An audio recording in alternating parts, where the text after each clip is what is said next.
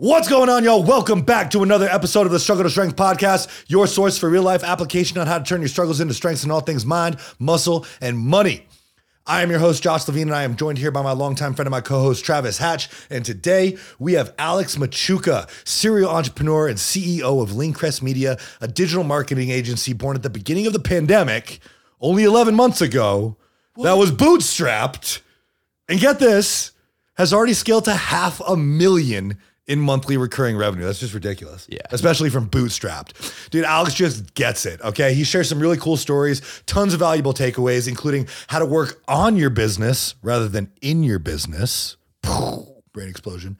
Travis and I were taking notes throughout the whole app, so we highly recommend you guys have your notepads ready. Before we get into it, we ask that if you love this episode, please give us five stars on Apple or a follow on Spotify. Share us on your socials. You can find me at Josh Levine Fitness, Travis at, at Travis Hawkes Media. Links are in the show notes. Don't forget, you can also po- follow the podcast on Instagram. Tons of valuable clips on there. Go check it out. Share them to your stories. We love you guys. Find it at Struggle 2 Strength Pod. 2 is in the number 2. That's it, y'all. Get your notepads ready. Alex dropped some bombs on us in here. We'll see you inside.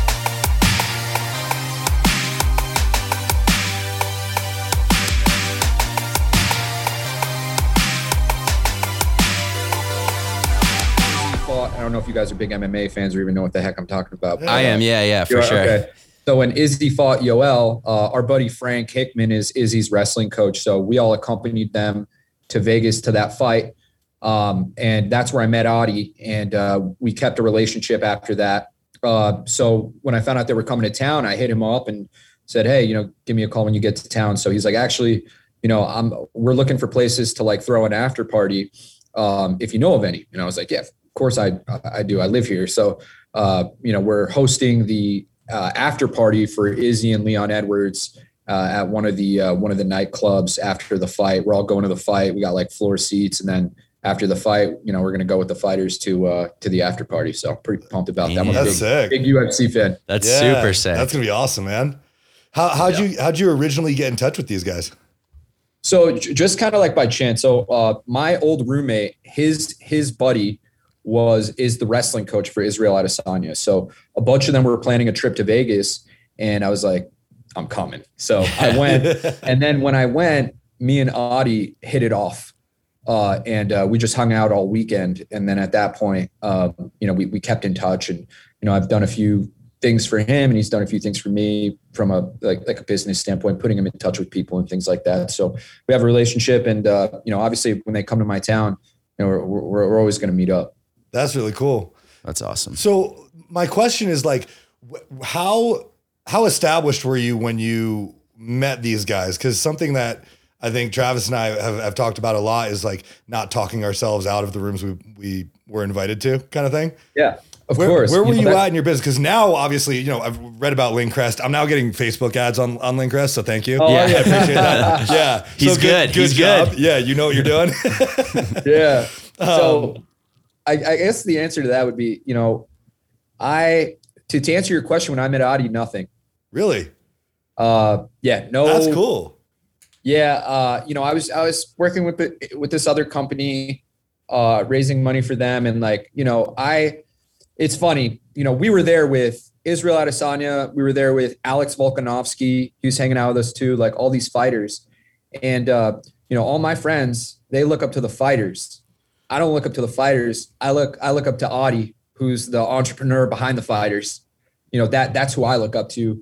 So, uh, you know, when we met up, I don't know. I guess we we just hit it off. You know, I kind of like treat him like everybody else, but obviously, you know, we talk a little business. He asked me what I do and kind of went in debt about that, or, or you know, in in we, we just started talking business, and you know, I you know, I, I think I can kind of I'm relatable as far as from an entrepreneurial standpoint. You know, I've always been very entrepreneurial. Uh, I've always you know kind of known that you know I wanted to kind of run my own business.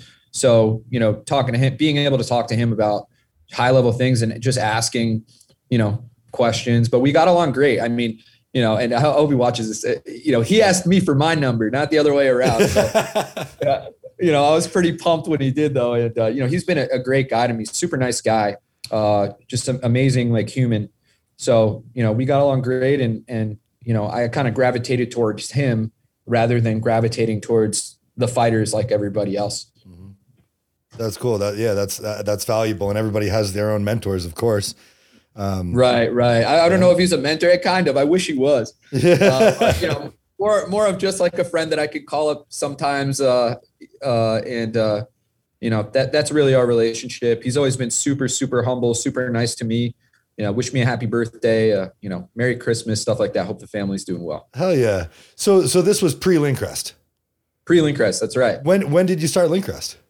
So I started Lyncrest. Technically, I would say I started Lyncrest a year and a half ago, but from when we got our first clients, uh, about 11 months ago. Uh, within 11 months, uh, just kind of give you kind of like our structure um, or you know our, our where we've come. You know, I believe, and I think I have a lot of data to back this up. Uh, we're one of the fastest lead generation companies in the in the entire country. Uh, and it, you, I used to just say that just in the mortgage industry, um, but now I think it's it's the entire almost the entire country. We uh, we already qualify for the Inc. 5000, uh, but the only thing that's stopping us is we haven't been in business for two years. So in my first 90 days of, of from my first sale, we scaled to 50k a month. Uh, within eight months, we scaled to 100k a month, and uh, we're 11 months in. We're at about half a million a month in revenue. Damn. We have over 130 clients, uh, and uh, you know it's pretty pretty fast come up. I know the big guys in, in our space and digital marketing is like Alex Hormozi and Joel Kaplan. Those guys, they do big numbers uh, and they're known for that. But if you look at growth rate, we crush them. That's pretty wild, man. That's fast. That's like, I mean, Travis and I are building businesses. We run into um, some growing pains. How do you deal with that on such a high level? So uh, here, here's what I, I always stress to to so we have about probably about 30 plus employees, probably about 35 now. Mm-hmm.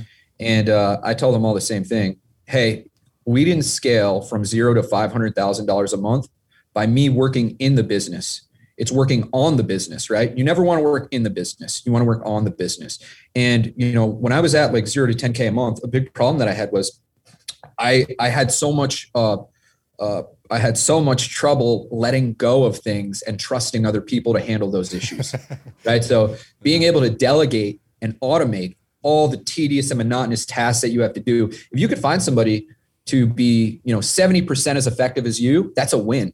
Mm-hmm. They'll learn the other 30%, right? Mm-hmm. So, you know, what I tell my guys is like So, for example, my COO Joe, he's a whiz. He's he's one of the as far from a, a software perspective, he's just like the best of the best, right? And uh, I tell him all the time, hey, uh, I need you to teach this person this, uh, and he and you know, uh, let's say like a month later, you know, I'll say, Hey, did you teach him that? He's like, No. Why didn't you teach him that? Well, it's just easier for me to do it. It's like, all right, well, now I have to put things into perspective for you. Like, do you think it's easier to do it like a thousand times in a row? Or is it easier to teach him and take it off your plate? Like, you're not going to be able to take that off your plate. Mm-hmm. Um, so, you know, teaching my guys that it's okay to let go and trust other people to handle those things. All you got to do is record a Loom video and a mm-hmm. monkey could do it, you know? So, I've had trouble doing that, and my employees also have trouble doing that. So I have to like let them know, like, hey, it's going to be okay if you let it go. You know, yeah. there's going to be mistakes, but being able to delegate, I'm delegating to you guys. I need you guys to delegate to other people so you can be working on the business and not in the business. Mm-hmm. And that's what's going to help you scale really, really fast. Yeah, that makes sense. That's a hard thing to do, especially at first. I remember, you right. know, like making your first hires, you're like, oh, but this is your baby. You want to do it all. Exactly. Yeah. Right. That that is hard to do. And and now you've got 30 something employees who are all under that same ideology that, you know, they're working on the business that no and, wonder you're growing so fast. Yeah. Right. Just trying to establish that culture like, hey, listen, I don't um our clients, they don't pay us for time and effort. They pay us for results. So I'm not going to pay you for time and effort. I need to pay you for results. Mm-hmm. There's a really in the corporate world there's a really negative stigma around working smarter making your job easier like if i had a 9 to 5 job i would take part of my salary and pay a va to do to do a lot of the the tasks so i could be more productive. Mm-hmm. and people don't do that which is is crazy to me. They're just not you know they, they're, they're not in that world right? They, they're just i got to do my work.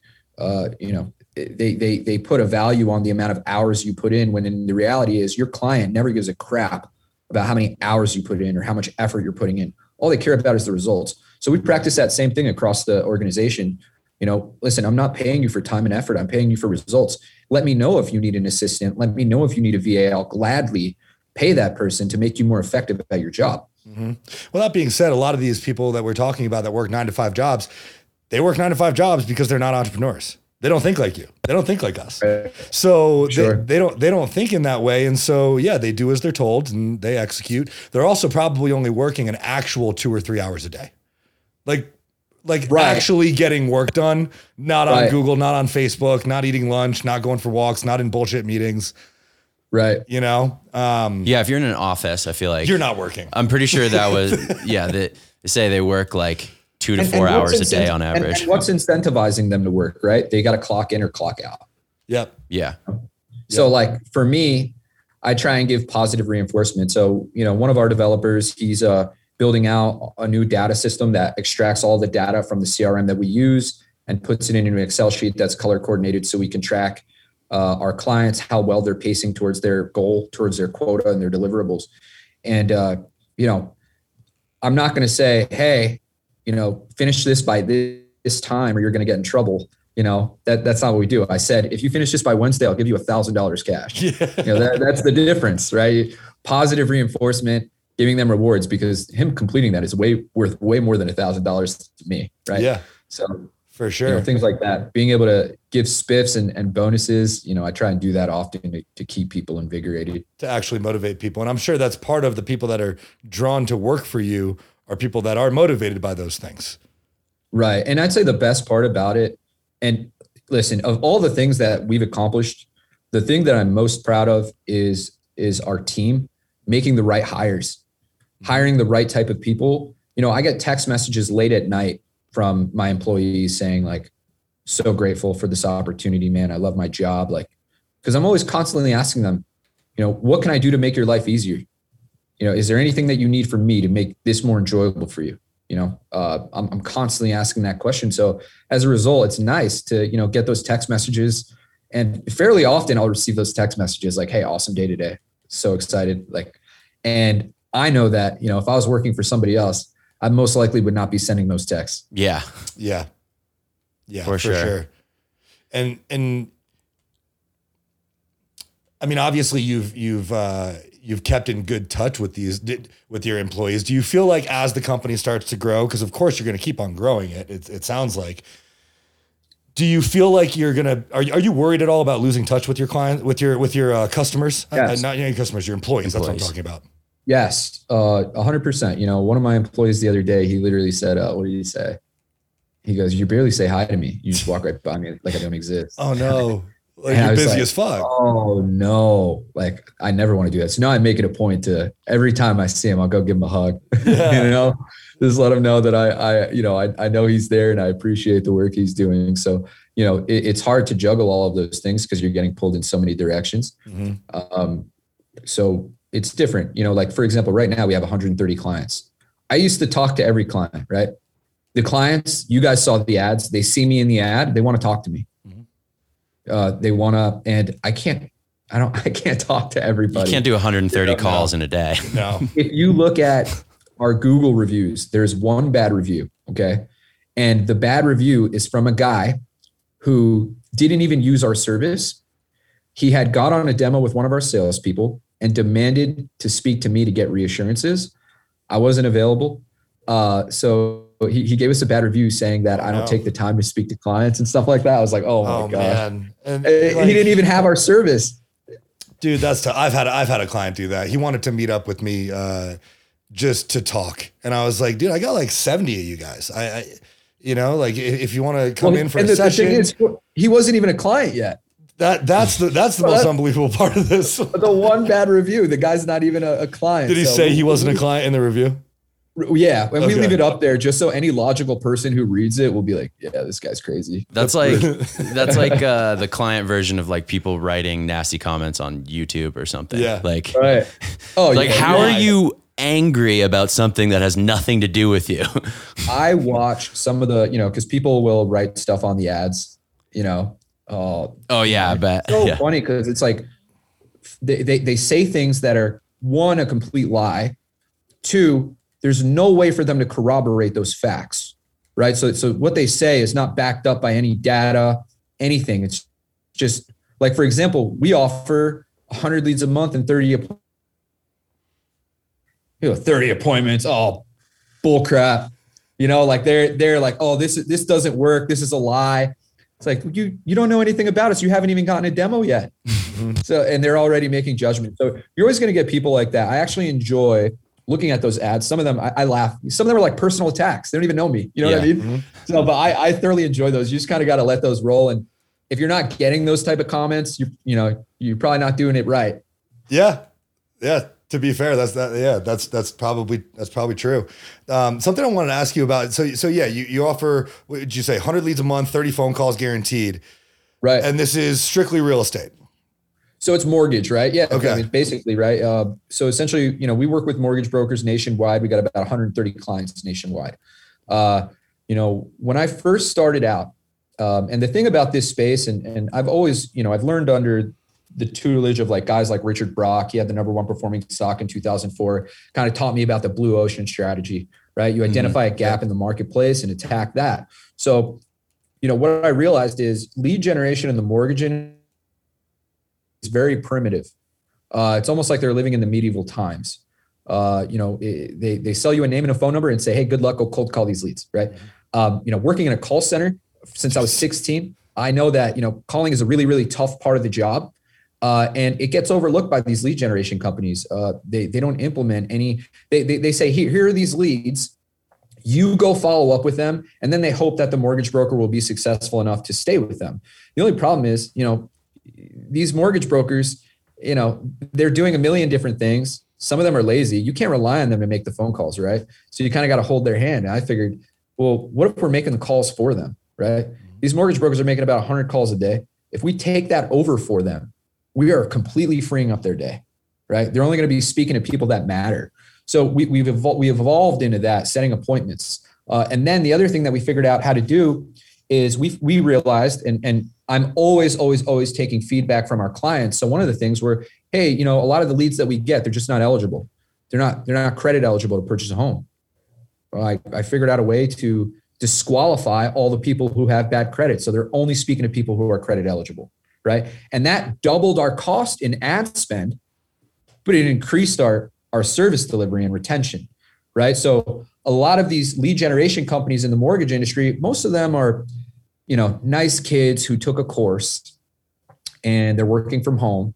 You know, we have an office here in Tempe, uh, but a lot of the people who do that, and they, hey, there's nothing wrong with working from home, but they're not they're not necessary. And, and I started out that way, right? So I can't hate on it. Uh, but but but they're not well established, and uh, you know the people that take these courses to become digital marketers. The problem is is that these courses teach a fundamental philosophy that is wrong.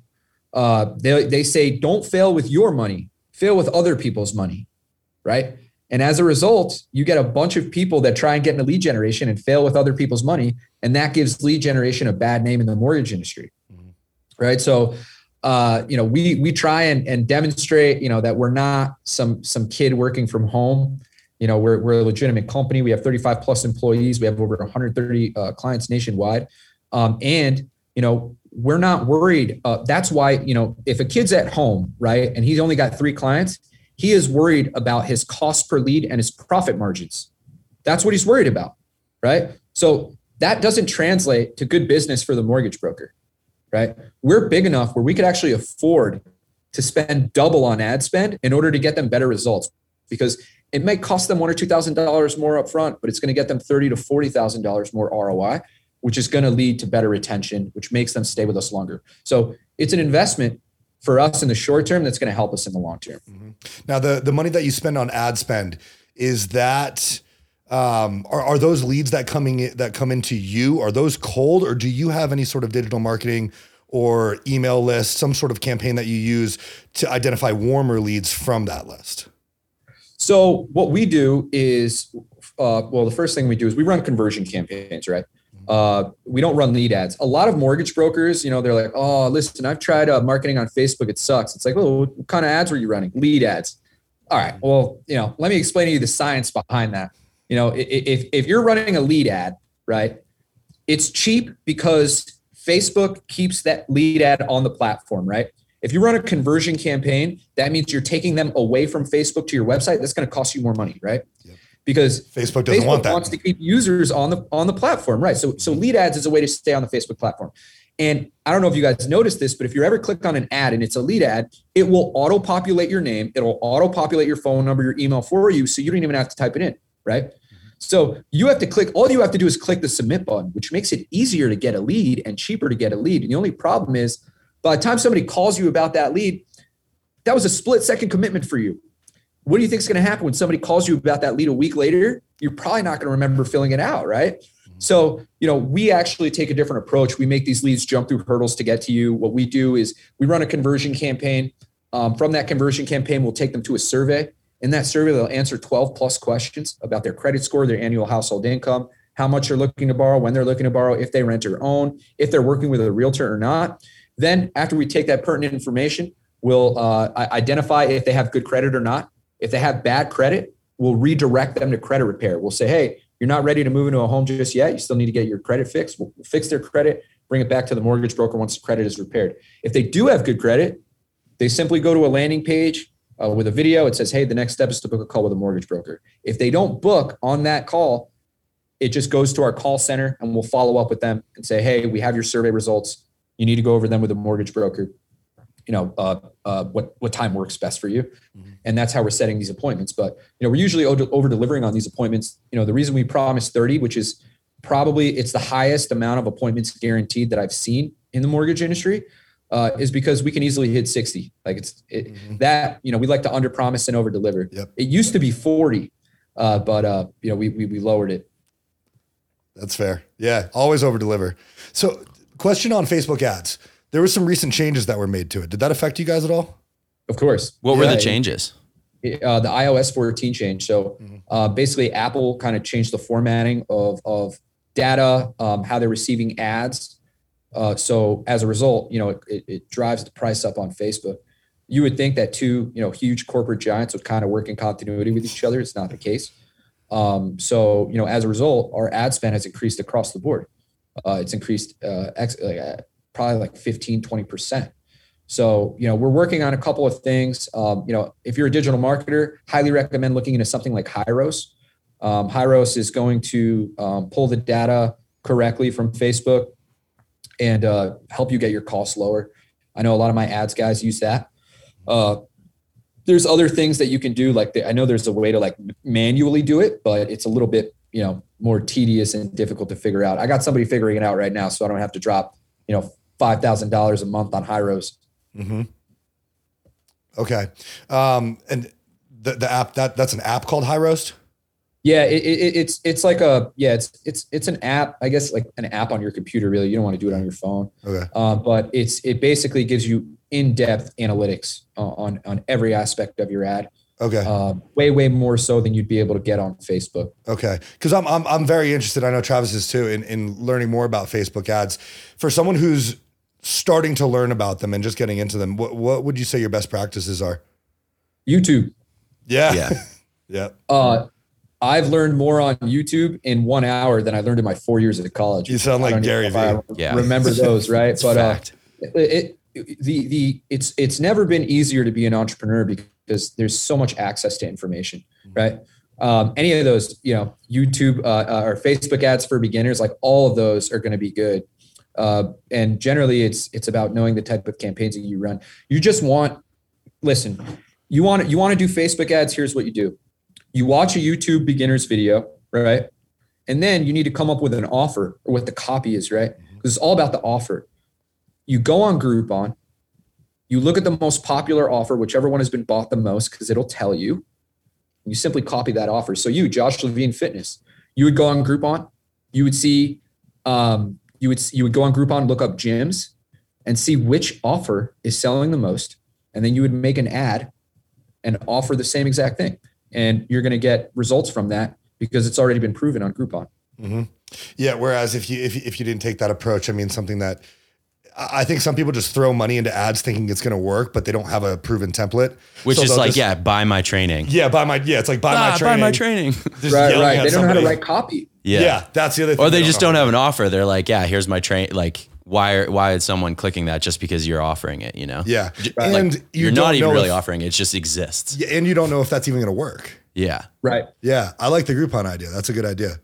yeah. Um, Anytime you need an offer in an industry, just go on Groupon and the, the data shows you, it literally says like on the ad, like how many people, 997 people have bought this, you know, so you can see which one's performing the best and then just piggyback off that offer, use the same offer. That's a pretty good idea. Thanks, Groupon. Yeah, thanks Groupon. Thanks, Groupon. Yeah, that's cool. Um, so, talking. Speaking of copy, you were obviously you're, you're very well spoken. You were you were in uh, call centers for a long time. Starting off, did you do all your own copy? Did you outsource it? Have you always yeah, been a starting writer? off, I did all my starting off, I did all my own copy. Mhm. Um, listen, there are so many networking groups out there. So, you know, we use a software called Go High Level. I don't know if you guys are familiar with it. If you're not and you're looking to get into digital marketing, if you don't have Go High Level, you are going to be outperformed by anybody who has Go High Level. So what Go High Level is is it's a follow-up software. It's not so much about running ads. Anybody could run ads, anybody could get leads. It's about the follow-up on that lead Mhm. right? So, what systems do you have in place to make sure that that lead converts? So, GHL, you can build out follow up cadences via email, text message, voicemail drops, Shit. uh, pretty much anything that you need. Um, and and and you could literally set up triggers. You could build funnels within it. It's literally like the most elite marketing software out there. But here's the really cool part: if you join their Facebook group, okay, they have these things called snapshots. Okay, we have a snapshot in our agency. It's it's we designed it ourselves, but basically what it is is it's an entire follow up sequence for all of our clients. Right, that's how we do text message follow up, email drip campaigns, all that stuff. It's already built in. The really, really cool part about Go High Level is you could go into their Facebook group, find a marketing company that's very, very successful, and pay them to use to buy their snapshot. And all of a sudden, you have a world class follow up system that's you know built out by already built out for you by another marketing agency that you know is already having good results. It's a plug and play. No shit. So it sounds kind of like Active Campaign, but a, a like a text It's message b- version. And Yeah, I'm familiar with Active Campaign. In Yeah. fact, a lot of my clients use it, but it's way, way, way better. really, Way more intricate. You can do way more. If you could think of it, you could you could do it and, Go High Level. I like the text message capability because, like, let's be real, who checks emails right now? Right. Yeah. No, texting is definitely um, definitely the big one. And you know, I always talk about this um, because you know people are talking, you know, TV commercials and stuff like that. I'm like, I'm not doing TV commercials. No, dude. Uh, you know, your phone right now. I'm a, I'm a firm believer in in pattern recognition, especially throughout history. Right. So you look at like the 1920s and 30s. You know, everybody used to listen to the radio, right? And then uh, around that time, the TV came around. People started transitioning uh, from the radio to the TV, right? That same thing is happening, except the TV is now the radio and your phone is the TV, Mhm. right? So, what does that make Facebook, Instagram, and Google? It makes it your Fox News, your CNN, your ABC, right? There has never been something that has more equity share in the human mind than your phone, right? Even when, when there was no phones around, there's no way that somebody would spend more hours watching TV, even when their phones didn't exist, than the time that they're spending on their phone right now, right?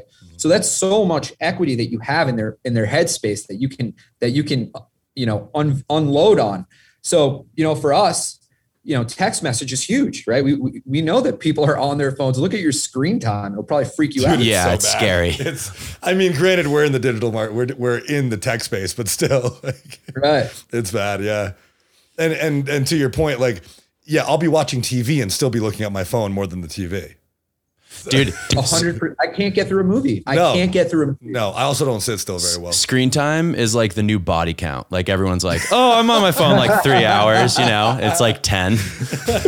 Yeah, Dude, yeah, Oh, I think funny. mine was like 923 last time I checked. And granted, yeah, I do a lot of work from my phone, but do, are you guys pretty mobile? Speaking of which, like, can you work from anywhere? Yeah, we could work from anywhere. Um, I do like the office component. Obviously, with COVID, um, you know, was a little worried about getting it started up. So, you know, for us, it's very easy. You know, we have an incredible demo that we do. Um, and and if you're a digital marketer, or if you're in any type of sales, um, you know, and you're doing phone sales right now, uh, I can guarantee you, and I'd put a hundred thousand dollars on this that if you did a demo instead of a phone call, you would convert at a higher level. And it's not because demos are cooler or because it looks cool. It's the reason is is because there's three different type of learners. There's audio, right? There's auditory, there's visual, and there's kinesthetic. A demo identifies all, a demo a, a demo addresses all 3 Mm-hmm. right? So, you know, when we started doing demos uh, at Lyncrest, I mean, it drastically improved our conversion rate. Drastically. Uh, it's like night and day. Um, but the problem was when people are working from home, it's really hard to train them, right? It, it's, it's hard to train them. If they're in an office with me, I'm in my conference room right now, but if I go out to, uh, you know, to the floor, uh, you know, I can simply walk past somebody, hit, listen to what they're saying and saying, Hey, Hey, next time say this, right? But if they're doing their demos all remote from home, I would have to go back, look at the recording, and watch 40 minutes of a demo to identify what's wrong. How do you guys do demos? Is it like, are you talking about you have like a rep that's doing a demo of like your process with them to show them, to show your client, this is how we do it?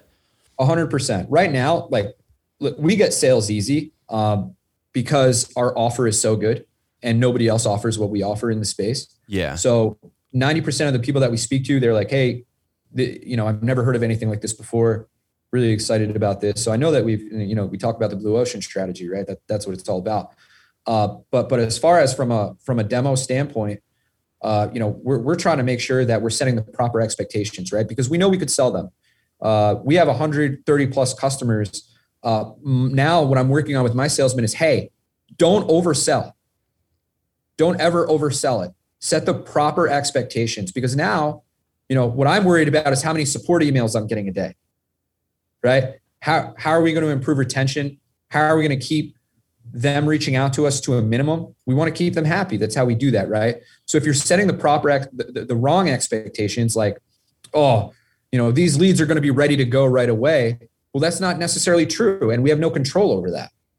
So don't say that you know? So so things like that right? Uh, you know we want to be careful with with the way they sell if they're overselling if anything I, I I you know we try and practice all the time under promise and over deliver that's what's going to keep them as a client i don't need them as a client for one month i need them as a client well we have we have 90 day agreements but um you know I, retention is the most important thing to me right now Oh, You know, for sure. we- Yeah. Always Right. should be. right Yeah, it's much much cheaper to keep a client.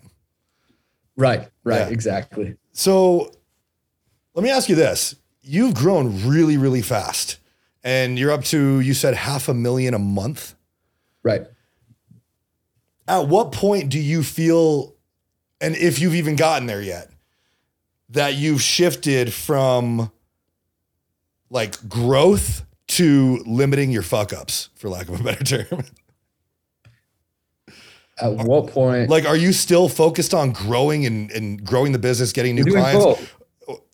We're, we're doing both. So, Yeah. you know, I don't, do you guys know who Judge Graham is? I don't think so. So Judge Graham, he's a guy, uh, you know, he's been, I've been talking to him, but he, he's sold two companies. I think one of them for like 52 million, the other one for like a hundred million or something. Right.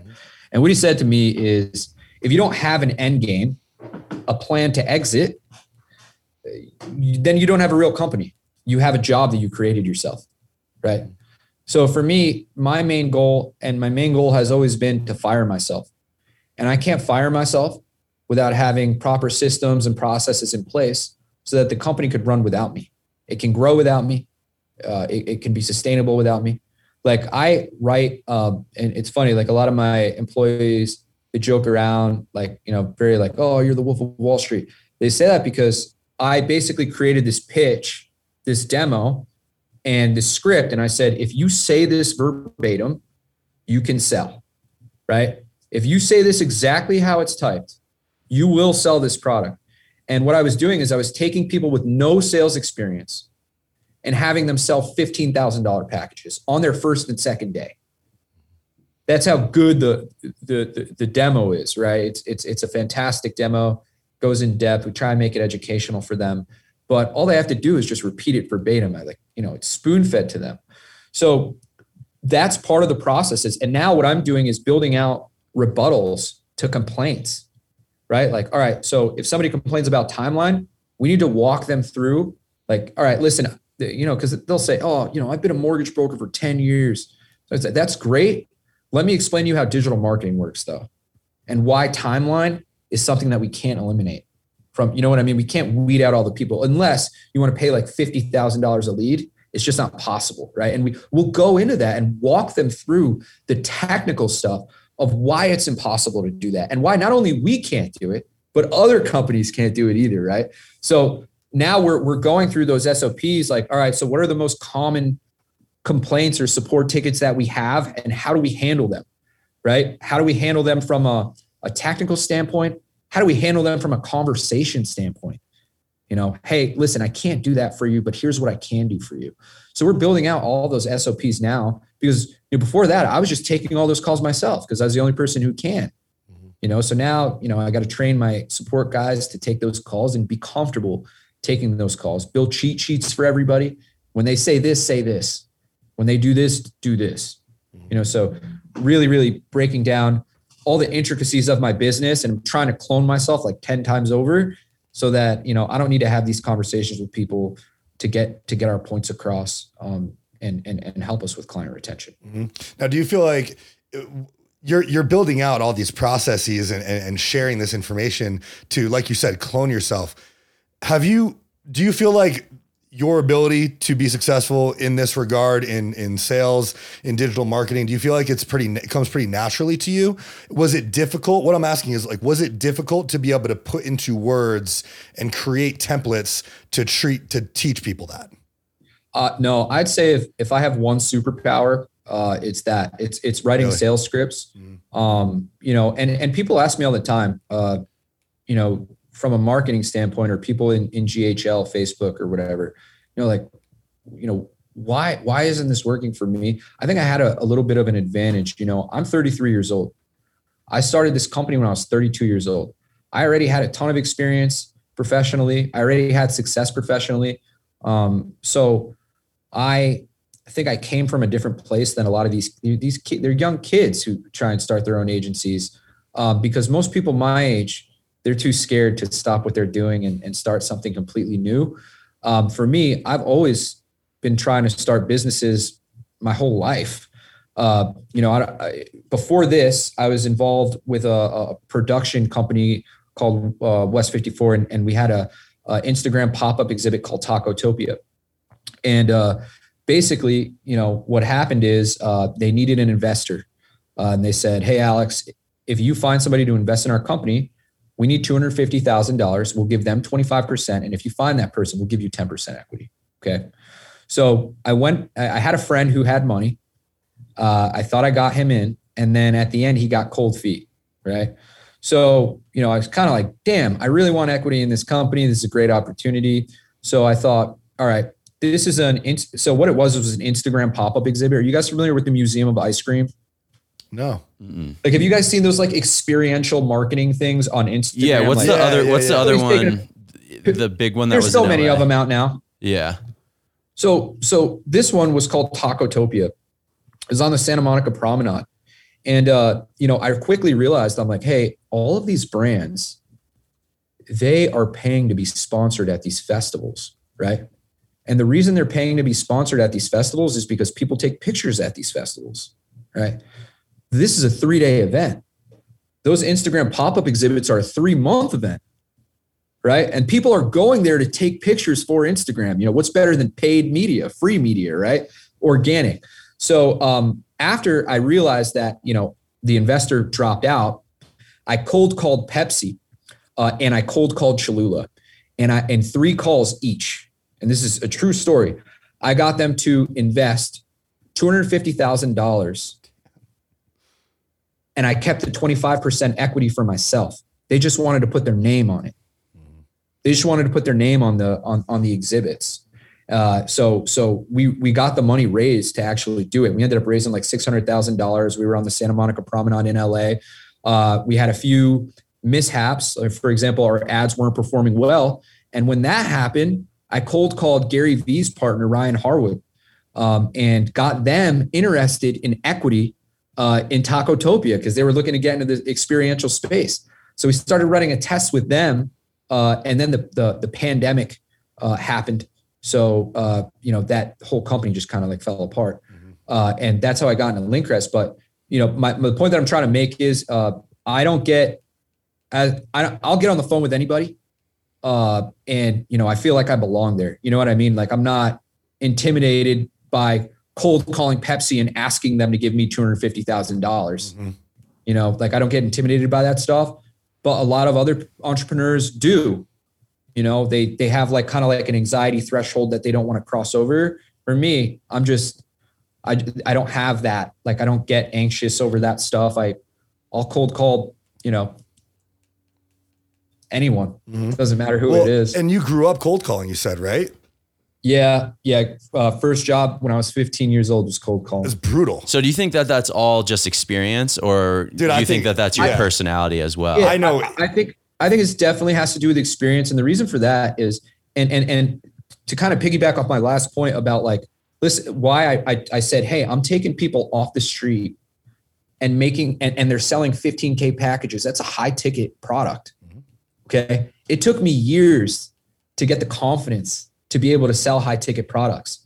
It takes most people uh, like years of experience before they can feel comfortable enough to ask for that type of money over the phone right? So that's why i'm like dude look at these these kids. They have no sales experience and they're coming right in and they're selling 15 grand products 18 grand products. This kid that works for me his name is hussein. I'm so proud of him. This is his first sales job. The other week he sold a 40k a month product. Wow. 40k a month for for our business and no sales experience he was doing hvac before us No shit. Well, you've got a good system, and then you've got a good product and A great offer. and a great offer Great and offer is very customers that. Yeah. need it. You know what I mean? Like real Right. estate's hot right now. Everyone needs to be like making their money and it's competitive. Like why would they not get a leg up with one of the, you know, with someone who's going to get them results? Like that's a no-brainer. Yeah. Like You're they, right. they're going to make their money. You know what I mean? They just need you to help them make more. Like why not? Right. And people always ask me this. They're like, hey, like, you know, there's always the uh, devil's advocate people or the people who, even my own friends, are like, yeah, listen, it's going great now, but what are you going to do if the housing market like turns? The housing market is so up and down. I'm like, dude, I started this business in the middle of a pandemic Yeah. when there was more uncertainty than any time in like recent history. Like I'm not worried about the housing market. If anything, you know, if if you believe the recession's happening, then you need to double your sales and you can't do that without automation. And, and that uh, that I that attitude of like Oh, so sorry. what are you going to do if this happens? What are you going to do if that happens? Like that never ends. What are you going to do about this? dude. What are you going to do about that? And then all of a sudden you're 90 and you're dead. Yeah. Like, what do you mean, dude? Like, if you run into the that, peop- then you'll deal with it. Like, And most of the people who say that are just not entrepreneurs. exactly. No. But you don't know And what's going to happen tomorrow. like Nobody does. safe. Yeah. Right. D- Dude, Travis and I, we started our business in the middle of COVID too. Yeah. Bought houses in the middle of COVID too. Yeah. People are like, what are you doing? like, it's going to be fine. Yeah. First first movers. Yeah. There's Yeah. first movers, then there's followers, and then there's you know the general public who needs to see everybody else go first to make sure it's safe. Make sure it's To safe. Jump in. Those people almost never get ahead. No. But I mean, you know, those are the nine to fivers and we need those people. Yeah. Hundred percent. Yeah. So um, yeah, I mean the the thought of starting cold calling, I'm, I'm still I'm still up on this because my, my first job out of college was uh, I was in cold sales. I worked for WB Mason, if you're familiar. And I think uh, I've heard of them. Yeah, they're northeast, and um, it was uh, business to business sales, and I was going door to door from business to business, uh, not residential, but selling you know office supplies, office products, anything you could possibly use at a at a um, in an office. And dude, it I had it built some such thick skin. Like I got told to fuck off and that they were gonna call the police and like all the worst shit, the shit you wouldn't say to another human being. You ever tried door to door? Huh, that's what I was doing. Door to door, yeah. That's what I was doing. did as well. Like in my face. Yeah. Yeah, but but but did you ever have a call, uh, a, a a phone job after door to door, like post? No, I mean I've always been in sales, but I've never done cold call like cold call sales. Right after that, I went into we. I was like, warm leads is the way to go.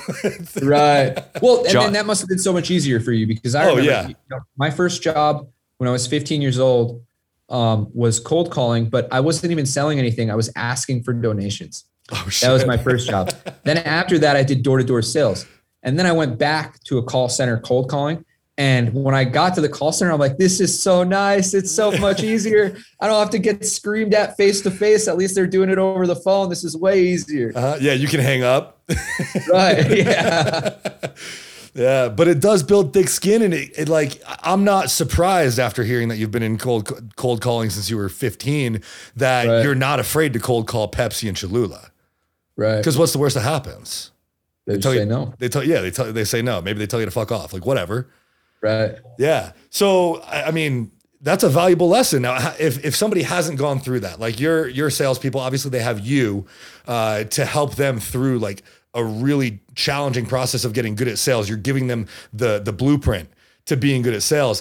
For people who don't have that, for people who haven't been in cold calling, who are afraid to make that jump, whether it's starting a business, making a call, what advice do you have for those people? My advice, like if they want to start from scratch, I would say do door to door sales. Get that Dude, thick skin For real, because it'll make cold calling a breeze for you. yeah. It'll make cold calling an absolute breeze. Mhm. Uh, you know, that'd be my first advice. The other thing is, um, you know, I believe in the solution selling methodology. So, you know, asking the right questions. Why are we on the call today? You know, what are you trying to accomplish? What are your pains? Identifying those pains and then giving them a solution to those pains. Yep. Identifying pain points and then referring back to them is really valuable. 100%. Especially when you have a good offer and you have those pain points now and you say, okay, well, if I if I just did this one thing, fix this one pain point, show you the possibility, would that be worth your money? right. You do that enough times and they're like, okay, fine, take my money. Like, here's my credit card. Right.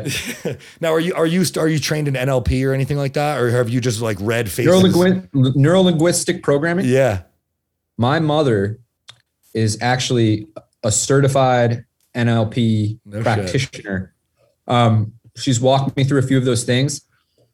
I know a little bit about it from her. Mhm. Uh, and, uh, you know, I've let her kind of like do her thing on me, whatever that is, right? Uh, you know, walk me through like my timeline and, and things like that. So she's really into that. Um, and she, she, you know, it- it felt like it was helpful from a standpoint of like, you know, ridding me of my baggage, uh, mentally, emotionally. Obviously, it's much harder when you're talking to your mom. You can't exactly tell her all the ba- about all the baggage. But um, I also went to go see a guy named uh, Dr. George Pratt.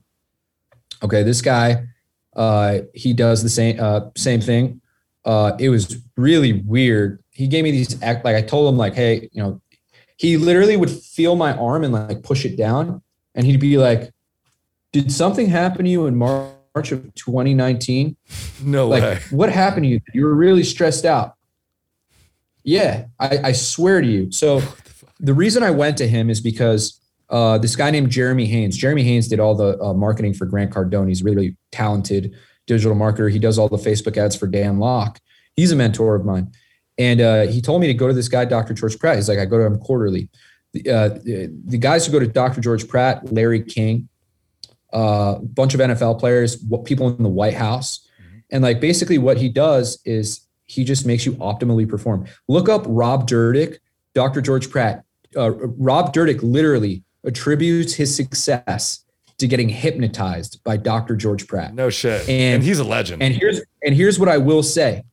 When I met Dr. George Pratt, I was at zero dollars. no shit. Where's this So guy? I don't located? know if that has anything to do with it. We got to find him. Yeah, I gotta find I this don't. I don't know if that has anything to do with it. I'd like to think that it doesn't have anything. To, you know, Yeah. I'd like think Yeah. Yeah, yeah, yeah.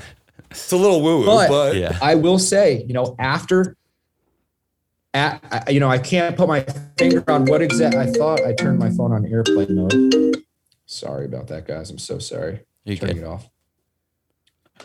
Um, wasn't hundred percent sure. Um, but I mean, hey, I figured whether this works or not, the fact that I'm paying nine hundred dollars is going to let a fire under my ass to make sure I get an ROI. Yeah. it's only nine hundred dollars. Yep. That's a pretty cheap investment. I think he has two. One of them is like 900 and the other one's like 600 for like a half hour. I flew in. I flew into San Diego to go see him. yeah, Yeah, flew in. I would heavily. Yeah. Yeah, I would heavily uh, consider that. Yeah, Yeah. He, he's a, he's an awesome guy, really nice guy. Like I said, he's good friends with well Larry King. I guess he Mhm. passed away, but he, he was good friends with Larry King. Uh, he, he's he's seen a bunch of guys. I think when I was there, like one of the players from the Jets were over there. They like flew in from New York to go see him. So like what he does is like he gets rid of like your past traumas because your past traumas apparently are what block you or stop your psyche from letting you be successful. Right? You ever have those moments where you're like, I really want that, but you Yeah. know, for some reason you just can't let yourself have it. Uh, so you know, that's really like the the mindset or you know the thing that he focuses on. And it, he made me do these breathing exercises and stuff, and I don't know, it was cool, but uh, you know, like I said, not sure if it works, but hey, what's the freaking harm in it? Yeah, yeah. What, what's the worst thing that happens? Even if it even if it is placebo, if it eliminates your insecurities, then you're more confident. Exactly. Yeah, it doesn't matter if it's effective. a sugar pill or not. Yeah. like, oh, it works. I'm, I'm good to go. Yeah, I don't. I don't care if it's a sugar pill or not. If it Ye- works, right. It's, it's good. Exactly. Exactly. Yeah, um, yeah, and and being willing to invest in yourself like that. that is another thing that you know like you said you know what advice do you have for people starting out Do they, there's so many people out there that are, will buy tickets to uh, a concert buy their gucci shoes buy their shirts. I love buying all that stuff but i can justify it because i also invest heavily into myself. When i first started Lyncrest uh, you know i had the failed company in tacotopia i think i had $2000 left in my bank account. I spent it on a course. Yeah. And well, I want you to go into this a little bit more because I, I mean, I have a business coach. Travis and I have both obviously we we invest a lot in ourselves, and people think we're fucking crazy for the amount of money that we invest in ourselves. Dude, it's not a it's not a bet. It's I'm not it's not a gamble. I've wagered way more than Yeah. than what I'm betting on myself. But it, Right. all you have to do is execute. Right. So if you invest in a course, well, okay, cool. All you have to do is execute. Like that's not that's not a gamble. It's not a bet. I think people Right, don't, and then people those have trouble course- seeing it that way. And then all those courses get bad names because somebody will take a course and then they won't do shit. Yeah. Right. Yeah. They'll just sit, you know, they, they won't uh, take put anything into action and then they blame the course. Yeah. It's the same thing, you know, with with some, some of our clients. We'll literally show them like, hey, you're doing this wrong. You know, you're you're you're doing this like painfully obvious things. You have to know it's never their fault. It's always your fault. Yep. Which sucks. as, a, yeah, as, a, you as guys, a coach, you that guys are probably actually like you guys have very similar probably pains because like Yeah, Josh is the same thinking. way. Like he's selling a, a program to get you fit, but he can't get you fit. No, I can lead you you have to to get Right. you You fit. can't you can't force these people to go to the gym every day. No, Yeah. I can lead you to water. I can't make you drink it. Exactly. You know, right? if you, if you don't want to stop drinking alcohol every weekend, if you don't want to like actually get to bed on time, if you don't want to do all these little things, and like, dude, I I I'm not going to tell you good job. I'm not very Right. sympathetic. I'm empathetic as fuck, but like, yeah, you can be better. yep, a hundred percent. Yeah, you talked about optimizing yourself. Like, this is a massive part of it. and that's exactly you know why we've evolved into the the type of company that we are right it's like hey you know we can't say to these mortgage brokers are you making the calls they're going to get pissed off why don't we just make the calls for them wipe their asses you know like Make it easy. gonna, right Yeah. right Make it as easy as possible for them. And yeah, you I, I just remembered you bootstrapped it, didn't you? bootstrap no investment Fucking insane. In 11 months. That's pretty in wild. 11 months So so what's next? You want an exit? Uh, right yeah I'm trying to i'm trying to scale to a million a month. And once we do that um, you know we're already starting to build ip uh, you know we want to build our own software to hit those multipliers.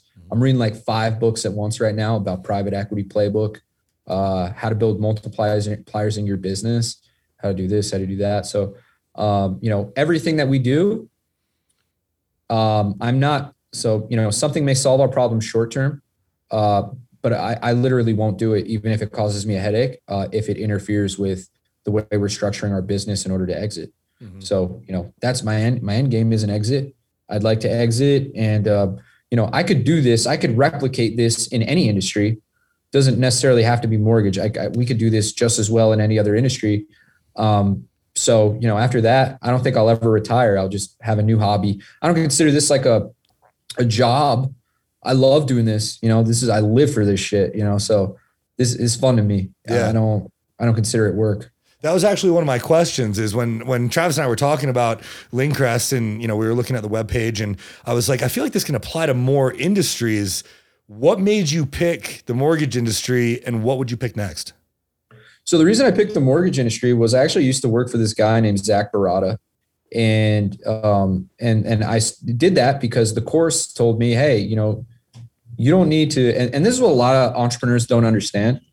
So, for example, you, Josh, you know, in order to provide value to you, I don't need to directly provide that value. I can outsource that value.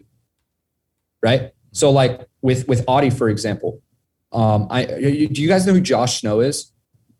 No. Snow teeth whitening. Uh, you might have seen Floyd Mayweather with it or Rob Gronkowski. Yeah, yeah, yeah, yeah, yeah. Okay. So Josh Snow is the owner of Snow Teeth Whitening. He built this e-commerce company to 100 million. And uh, I noticed that he was getting a bunch of athletes to um, advertise his product. Now, Audie is the CEO of Paradigm. They represent a ton of athletes. Doesn't matter what sport, they represent a ton of them. So I knew that Josh was using an agency uh, to find these influencers or athletes, to, to, and he was paying the agency a fee to find these athletes to advertise his product. I thought, all right, Audie needs a way to bring his athletes deals and put food on the table for their families. Josh is paying a premium using an agency, why don't I just bring them right to the source, cut out the middleman, and they both save money. For Audie, it's a way for him to feed his fighters and athletes. For Josh, it's a way to get wholesale pricing, right? I'm valuable to Audie because of that. I didn't provide any value. What did I do myself? Josh just providing the value. I'm just connecting them to, right? Mm-hmm. So out being able to outsource that value and being able to recognize opportunities to where you can outsource that value make you that much more valuable.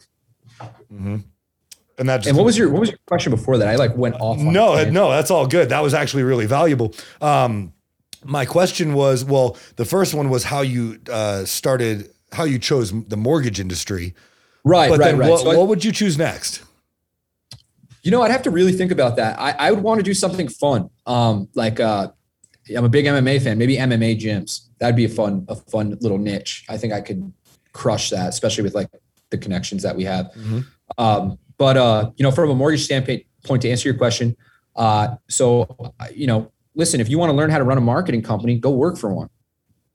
So I did. I, I went to work for this guy named Zach Barata. He was doing mortgages. I looked, you know, I, I was doing sales for him. I realized there's a market for it. Um, noticed there's a few things he was doing, and thought, you know, I could do that a little bit better. Uh, I think I think I can do it a little bit better. Uh, and uh, you know, we've evolved our entire system. It's so complex. And Zach, being the gracious, gracious guy that he is, he didn't have a problem with it. You know, he's like, hey, there's enough business here for both of us. You know, he's not uh and, and we keep in touch. It's a healthy competition. I mean, you know, I've far surpassed him from a growth rate standpoint, but like he's happy for me, mm-hmm. you know. And if one of my guys learns and wants decides they want to do it on their own, I'd like to empower them and enable them to do that on their own and help them get there. I don't want to, you know, tear anybody. Like, so for example, my brother, my younger brother, this is how I know I've thought about getting into coaching. I don't really have time right now, um, but I've thought about getting into coaching because I was able to actually hand the entire blueprint of my business to my younger brother. I would have liked him to work for me, but he's got a little competition thing with me. He, he doesn't want to, you know, he, he would never work for me. So, you know, why do people get wealthy? People get wealthy to take care of their families, right? I figured out a way to take care of my family before I got wealthy. I, I said, listen, I know I have this process, this business, this system that makes a bunch of money. I'll give you everything. I'll give you the follow up. I'll give you the pitch. You can start your own business. Within six months, he hit 100K a month. Damn. In what industry is that? Same exact industry, man. Really? I gave him the exact, the exact playbook. And it, you know, it, it, part of it comes back and bites me in the ass sometimes. They're like, I just got on a demo with somebody and they said, you have the same exact script as Auto Nurture, which is my brother's company. and I'm like, yeah, because we we made the script. Yeah. no, that right there, that's like that's abundance mentality at its finest. Like you're not going to find a super successful entrepreneur who's scarcity minded. Right. Yeah. And you There's know, enough to go around. The, the only thing better than than coming up is, is coming up with the people that you care about and love. And like, Facts. you know, like you said, you know, you can you can uh, feed him a fish, right? But if you if you teach him how to fish, Yep. now I know he's set for life. He has a skill. He knows how to implement it. He knows all the back, all the processes, all the systems that if he lost his business tomorrow, he'd be able to rebuild it in three months right where it is. So he's set for life. And I was able to take care of him and, and set him up for life before I was even wealthy. Mhm. You know what I mean? So that's Yeah. something that was really, really cool for me. Yeah, that's valuable, man. Yeah, it's re- it's really cool. You have a really cool story. I'm I'm I'm glad we got to hear a little bit about it. I'm sure there's a lot more, but um, I, I had a lot of valuable takeaways from this. I really appreciate your time, man. Good. I, I appreciate you guys. And, and again, sorry about missing that first one, man. I, Hey, It's all good. It's all good, man. Look, um, obviously, I you know we have a lot of people in the space. I know, especially with Travis, we might have some connections who are interested in uh, learning more about you, Lyncrest. W- give yourself the plug. Where can people find you? Let us know where you're at. Yeah. Uh, so just go to www.lyncrestmedia.com. Uh, you know, that's going to give you uh, just pretty much a 360 view of, of, of our business and, and what we do. Um, or you could just go on YouTube and type in Lyncrest Media. Um, you'll be able to see testimonials. You'll be able to see uh, myself talking about our service pretty much in depth. Uh, if, if you don't have time for a demo with one of our sales reps, just go on YouTube and, and, and catch one of the demos there. You'll be able to get a good understanding of our business. Hell yeah, that's awesome, man. Well, uh, I definitely appreciate it again. Uh, I, would like to keep in touch, and um, I, I, think a lot of our listeners are going to find a lot of value from this. I know I did. So, for everybody who has tuned in to another episode of the Struggle to Strength podcast, Thank you, Alex. We will see y'all next week.